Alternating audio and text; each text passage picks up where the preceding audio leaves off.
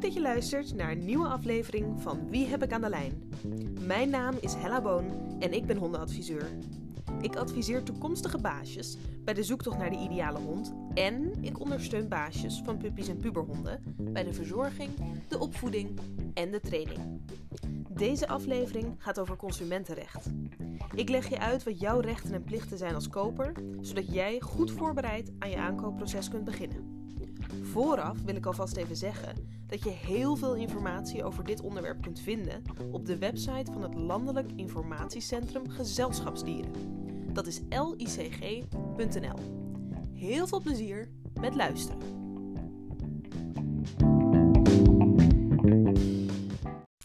Welkom bij weer een nieuwe aflevering van deze podcast. Wie heb ik aan de lijn? We gaan het vandaag hebben over een heel interessant onderwerp. En ik denk ook een beetje een onderbelicht onderwerp. Ehm, want we gaan het hebben over consumentenrecht. En eigenlijk over, nou ja, hoe zit de aankoop van een hond wettelijk nou in elkaar? Want ik denk dat we vaak als we een huis kopen of een auto kopen of misschien zelfs wel een telefoon, dat we uh, ons heel erg inlezen over het soort contract dat je afsluit en nou ja, wat wordt er van mij verwacht als koper en wat verwacht ik van de persoon die aan mij verkoopt. En met huisdieren hebben we dat toch minder. En misschien komt dat ook een beetje omdat je vroeger, als je een cavia of een hamster of een konijn ging kopen, dat je gewoon naar de dierenwinkel ging en dan betaalde je 20 euro en dan nam je hem mee naar huis. Heel gek eigenlijk. Je kan ze gewoon ophalen alsof je een appel koopt. En uh, met honden zijn we ook geneigd om daar best wel makkelijk over te denken. Van nou ja, die koop je gewoon, dan heb je er klaar. Terwijl eigenlijk zit daar natuurlijk ook best wel veel wetgeving achter. En dan ga ik gelijk beginnen met een, uh, nou ja, een belangrijk weetje. Voor de Nederlandse wetgeving is een dier en een hond eigenlijk hetzelfde als een ding. Dus de wetgeving voor het kopen van een auto is hetzelfde als de wetgeving voor het kopen van een hond. In ieder geval in grote lijnen. Um, er is sprake van een koopovereenkomst, waarin staat dat jij als koper uh, daaraan verbonden bent doordat jij betaalt voor hetgeen dat je koopt. En de verkoper, die levert. En op die manier is die overeenkomst eigenlijk gebaseerd op hetzelfde als de aankoop van een televisie of een auto, zoals ik net zei. Nou, en laten we dan meteen lekker beginnen. Uh, geld. Het is namelijk zo dat in principe de fokker of de verkoper van de hond zelf mag bepalen hoeveel die vraagt voor de hond die die verkoopt. Het is ook zo dat jij als koper zelf mag beslissen hoeveel dat jij de hond waard vindt. Er zijn dus niet vaste van tevoren afgesproken richtlijnen wat betreft de kosten van een hond. Het is niet zo dat een hond van 0 tot 15 kilo en uh, deze lengte en deze hoogte ongeveer zo duur moet zijn. Nee, het is echt zo dat jij in principe, voordat je getekend hebt voor de koopovereenkomst, dat je zelf mag inschatten van nou, ik vind deze hond ongeveer zoveel waard. Het is ook zo dat je dus mag onderhandelen. Dus als een fokker zegt, nou, ik verkoop deze hond voor 2000 euro en jij zegt, ik vind hem 1100 euro waard, dan mag je dat altijd proberen. Het is ook zo dat de fokker dan mag zeggen: Nou, als je zo moeilijk gaat doen, maak ik er uh, eh, 2200 euro van. Dus in principe kan je wat betreft de prijs zelf een beetje daar een weg in vinden. Tot het moment dat je dus een vast, op, een, op een vaste prijs bent uitgekomen en die vastlegt in het contract. Dan is dat de prijs uh, ja, die jullie zijn overeengekomen. Stel je hebt een hond gekocht of um, je bent op het punt om een hond te gaan kopen, dan komt er een moment dat je moet na gaan denken over garantie. Van, hè, stel er gaat iets mis, stel die hond wordt ziek of die blijkt uh, erfelijke aandoeningen te hebben of wat dan ook. Van wie is het dan de schuld en wie moet er betalen? En garantie is altijd een interessant dingetje, want mensen denken heel vaak aan geld. Hè? Die denken van nou, uh, krijg ik dan garantie, krijg ik dan mijn geld terug? Maar het gaat niet altijd om geld en dat leg ik zo meteen uit. Maar ik wil eerst even wat dieper op die garantie ingaan. Um, qua garantie. Het is zo dat die van toepassing is bij een consumentenkoop. En dat betekent dat een particulier, dus in dit geval jij, koopt bij iemand die handelt in de uitoefening van een beroep of een bedrijf. In dit geval de fokker. De fokker fokt honden voor zijn beroep en jij koopt bij hem een hond omdat hij nou, dat, uh, daar, daar gespecialiseerd in is. Nou, wat betekent die garantie dan voor jou? Stel, er is medisch iets mis met jouw hond. En dat is binnen de eerste zes maanden dat je hem hebt. Dan ligt de bewijslast om te bewijzen dat er niks mis was met die hond toen je uh, de fokker hem verkocht. Die bewijslast ligt dan bij de fokker. Want de wet zegt, binnen die eerste zes maanden, um, dan, dan zat het er al. Dus dan, kun, dan kan uh, een particulier ervan uitgaan dat het probleem er al was op het moment dat hij de hond kocht. Dus die eerste zes maanden uh, sta jij eigenlijk in je recht als er iets mis is door te zeggen: joh, uh, ik heb recht op garantie, want dit probleem was er al, want hij is nog maar zo jong of ik heb hem nog maar zo kort. Um, het is wel belangrijk in dat geval dat jij als particulier kunt aantonen dat het dus een consumentenkoop was. Dus dat je bij iemand hebt gekocht die handelt in de uitoefening van een beroep of een bedrijf. Um, na die zes maanden, als het dus langer heeft geduurd, uh, dan kun je nog steeds aanspraak maken op die garantie. Alleen dan is die bewijslast is omgedraaid. Dus dan is het niet meer zo dat de fokker moet bewijzen dat de hond gezond was op het moment dat hij hem verkocht. Maar dan is het zo dat jij moet bewijzen dat de hond dat gebrek al had op het moment dat je hem kocht en dat het dus niet door jou komt. Ja, dat is dus even iets om over na te denken. Maar het is goed om te onthouden: die eerste zes maanden ligt de bewijslast bij de fokker. Moet hij bewijzen dat de hond gewoon goed was toen hij hem verkocht. En na die zes maanden kan je nog steeds aanspraak maken op garantie. Maar dan is het wel aan jou om te bewijzen dat het niet komt uh, doordat jij iets fout hebt gedaan. een goed voorbeeld hiervan is bijvoorbeeld heupdysplasie.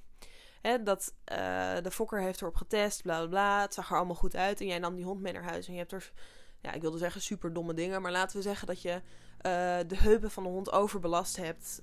dat is allemaal helemaal niet goed gegaan. Je hebt dat nooit doorgehad. En ineens heeft hij heupproblemen. Um, dan, dan kan de fokker dus zeggen van... joh, ja, je hebt geen, geen recht op garantie...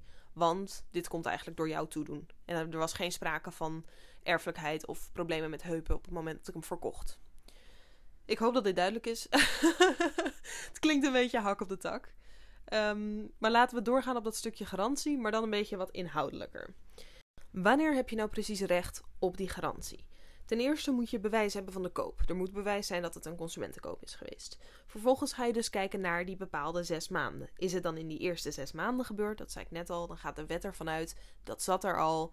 Uh, dat was al zo op het moment dat je het kocht, maar dat wist je bijvoorbeeld niet. Het is wel zo dat er hiervoor dus geen tegenbewijs moet zijn. Dus als de fokker kan bewijzen um, dat het niet aan hem lag en dat het wel door jou is gekomen, dan uh, ja, heb je alsnog geen recht op die garantie.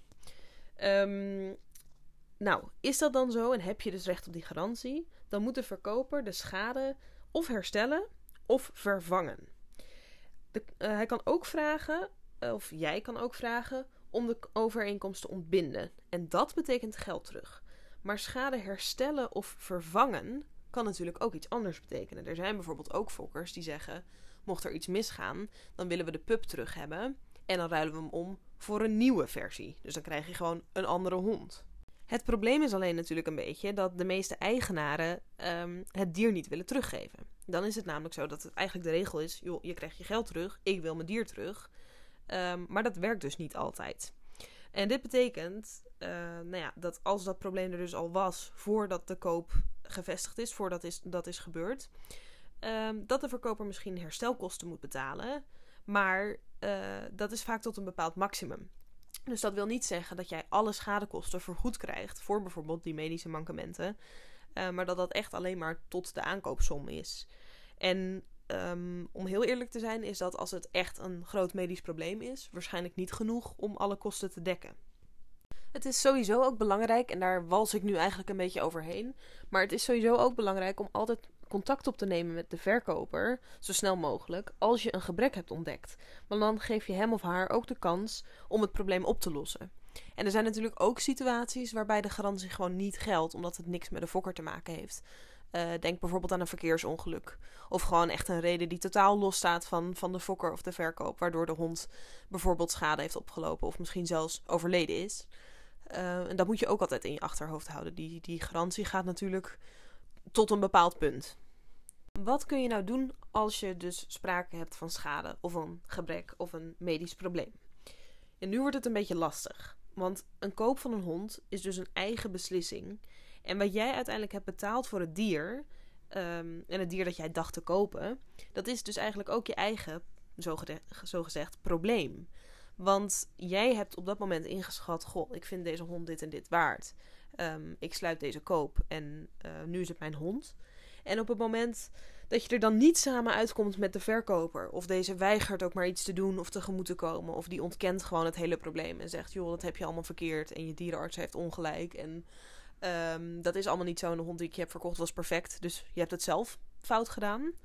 Ja, dan heb je eigenlijk maar één oplossing of één stap die je kunt ondernemen. Eh, en dat is naar de rechter stappen. En dat is er echt meteen een rechtszaak van maken. En dan is het zo dat jij als koper moet bewijzen dat het echt een consumentenkoop is geweest. En uh, de verkoper moet dan gaan bewijzen dat het probleem echt is ontstaan door jou nadat hij verkocht is. Um, ja, en dan ga je dus het hele juridische pad op eigenlijk. En het is natuurlijk ook zo dat. Uh, dan ga ik weer een beetje reclame maken natuurlijk. Maar het is zo dat voorkomen gewoon beter is dan genezen. En ook in deze situatie is het zo dat als jij een hond hebt gekocht bij een fokker die eigenlijk al niet heel erg betrouwbaar was. Uh, en dat heb je bijvoorbeeld zelf niet gezien, gewoon door onwetendheid. Of uh, je hebt je toch laten verleiden om een zielige hond te kopen. Of, of wat de reden dan ook uiteindelijk is geweest. Het is wel vaak zo dat een hond die al heel veel mankeert binnen de eerste zes maanden. Dat die niet van een al te beste fokker vandaan kwam. En tuurlijk, er kunnen altijd dingen gebeuren. En er zijn altijd uitzonderingen op de regel. Maar wees je er wel bewust van, ook als je gaat rondkijken naar puppies, dat je hier dus ook mee te maken hebt. En dat het dus ook zo kan zijn dat jij denkt een gezonde pup te kopen en dat het uiteindelijk niet zo is. Dus hoe meer testen er al zijn gedaan, hoe meer bewijs je kan verzamelen tijdens de koop dat de hond de hond is die jij denkt dat je gaat kopen. Um, hoe steviger je in je schoenen staat op het moment dat er toch iets mis blijkt te zijn. Dus zorg ervoor dat ook als jij denkt alles te vertrouwen, je gewoon wel alle huiswerk hebt gedaan en zeg maar alle voorbereidingen hebt getroffen. Dat mocht er iets misgaan, uh, iets wat je niet had kunnen voorzien of nou ja, noem het maar op, dat je toch ook juridisch gezien voorbereid bent. En het is natuurlijk niet helemaal toevallig dat ik dit zeg, want het is zo dat jij als koper, als consument, ook een bepaalde plicht hebt. En dat noem je de onderzoeksplicht. En dat betekent dat je jezelf goed moet informeren over je aankoop. Um, en het wordt natuurlijk niet gecontroleerd. Het is niet zo dat er iemand is die gaat kijken van... Uh, goh, hoe ben jij eigenlijk bezig tijdens dit aankoopproces? Maar het gaat wel een rol spelen op het moment dat je dus bijvoorbeeld een rechtszaak gaat aanspannen. Uh, en als dan blijkt dat jij eigenlijk maar heel weinig informatie had, uh, dat je heel weinig vragen hebt gesteld, dat je je eigenlijk een beetje van de domme hebt gehouden, dan sta je dus ook heel wankel en niet sterk in een rechtszaak. Uh, en daar wordt dus ook wel echt een beetje op afgerekend. En bovendien is het ook zo dat veel erfelijke afwijkingen tegenwoordig gewoon algemeen bekend zijn en ook getest kunnen worden. Dus op het moment dat jij dan aan de rechter laat zien dat je daar eigenlijk totaal geen rekening mee hebt gehouden, ja, dan is dat natuurlijk niet de allerbeste positie om in te zijn tijdens een rechtszaak. Um, als je afwijkingen aan het dier, dier constateert, dan moet je die in ieder geval, zoals ik eerder ook al zei, direct aan de verkoper melden. Niet een paar maanden uh, allerlei trajecten ingaan, hè, medische oplossingen proberen te zoeken, proberen op te lossen. En dan gaan zeggen: joh, ja, nee, ik ben nou toch eigenlijk al vier maanden bezig, maar uh, ik heb het nog steeds niet opgelost. En ik denk eigenlijk dat het door jou komt. Dus ik wil wel dat je nu gaat dokken. Ja, dan ben je natuurlijk een beetje mosterd na de maaltijd aan het, uh, aan het doen. dat is gewoon niet handig en, en daar heb je gewoon ook echt helemaal niks aan. Het kan zelfs zo dat ze dan gaan klagen dat de rekening gewoon echt te hoog wordt en dat ze dan kunnen weigeren om te betalen. Dan nog even over dat koopcontract. Het hoeft namelijk niet altijd een geschreven overeenkomst te zijn. Uh, ook een mondelinge afspraak over de koop is rechtsgeldig, maar het is veel lastiger te bewijzen. En om die reden zou ik je aanraden om eigenlijk altijd in ieder geval het minimale op papier te zetten. Alright, dus even resumerend. Een dier is voor de wet hetzelfde als een ding. Hetzelfde als een auto, hetzelfde als een televisie. Doe dus goed je onderzoek van tevoren, want dat is je plicht als consument. En neem geen genoegen met de gladde praatjes van de verkoper. Dat zou je volgens mij ook niet doen op het moment dat je een auto gaat kopen. Dus dan doe je het ook niet als je een hond koopt. Verder, wees realistisch in je verwachtingen. Verwacht bijvoorbeeld geen gezonde 100% pure rashond zonder mankementen als je een prijs betaalt van zeg 100 euro. En zorg er ook voor dat de afspraken die je maakt op papier staan. Want je weet nooit of je die documentatie in een later stadium nog nodig gaat hebben. Bewaar dus ook alle bonnetjes en de dierenartsrekeningen. Nu heb ik eigenlijk de hele aflevering lang al gezegd dat een hond gelijk staat aan een auto, aan een ding. Toch is dat niet altijd zo, er is een verschil. Van een hond kun je namelijk eigenaar, bezitter of houder zijn. En bij dieren krijg je dan dus te maken met het goederenrecht en het eigendomsrecht. Bijvoorbeeld, jouw hond is gestolen. Uh, je bent hem kwijtgeraakt. Hij blijkt doorverkocht. Je hebt hem opgespoord en je wil hem graag terug hebben. Je moet in dat geval kunnen bewijzen dat de hond van jou is. En dat de nieuwe eigenaar logischerwijs had kunnen weten dat het om een gestolen dier ging. En waarom vind ik het nou belangrijk om dit even te benoemen? Dat komt omdat we zien dat dit met herplaatsdieren af en toe niet helemaal goed gaat. Waar moet je nou op letten op het moment dat je een herplaatser gaat kopen? Nou, zorg ervoor dat de verkoper of de herplaatsorganisatie ten eerste gebruik maakt van een goede overeenkomst. Controleer wie de eigenaar wordt. Soms blijft de stichting of de organisatie eigenaar, terwijl jij wel alle verantwoordelijkheid en alle aansprakelijkheid en alle zorg van het dier op je neemt. Bedenk je dus dat de stichting of de organisatie uh, in dat geval niet zomaar de hond in beslag mag nemen als er sprake is van een conflict of een meningsverschil of uh, nou ja, noem maar een aantal redenen op waarom een organisatie dat zou kunnen doen. Dat mag dus niet zomaar, want de bezitter van de hond, in dit geval jij dus, is namelijk in beginsel, zoals dat in juridische termen wordt gezegd, ook de rechthebbende eigenaar. Dus de stichting zal eerst moeten aantonen dat zij de rechthebbende eigenaar zijn voordat ze de hond in beslag nemen. Dan wil ik deze aflevering graag afsluiten met nog een laatste weetje, namelijk een chipregistratie is geen eigendomsbewijs of koopovereenkomst. Dus op het moment dat je alleen een chipregistratie verandert van iemand anders naam naar jouw naam, is dat niet voldoende om officieel echt rechtmatig eigenaar te zijn. Dan tot zover deze aflevering over ja, consumentenrecht en nog een klein beetje andere vormen van recht erbij. Ik hoop dat dit informatief was. Ik hoop dat het je helpt bij je aankoopproces. En mocht je nou nog vragen hebben over dit onderwerp, dan kun je die altijd sturen naar hella.hellashondenadvies.nl. Um, als je deze podcast luistert en je vindt hem leuk, deel hem dan op Instagram in je stories en tag mij @hellashondenadvies. En verder ben ik gauw terug met andere afleveringen. Bedankt voor het luisteren en tot volgende keer.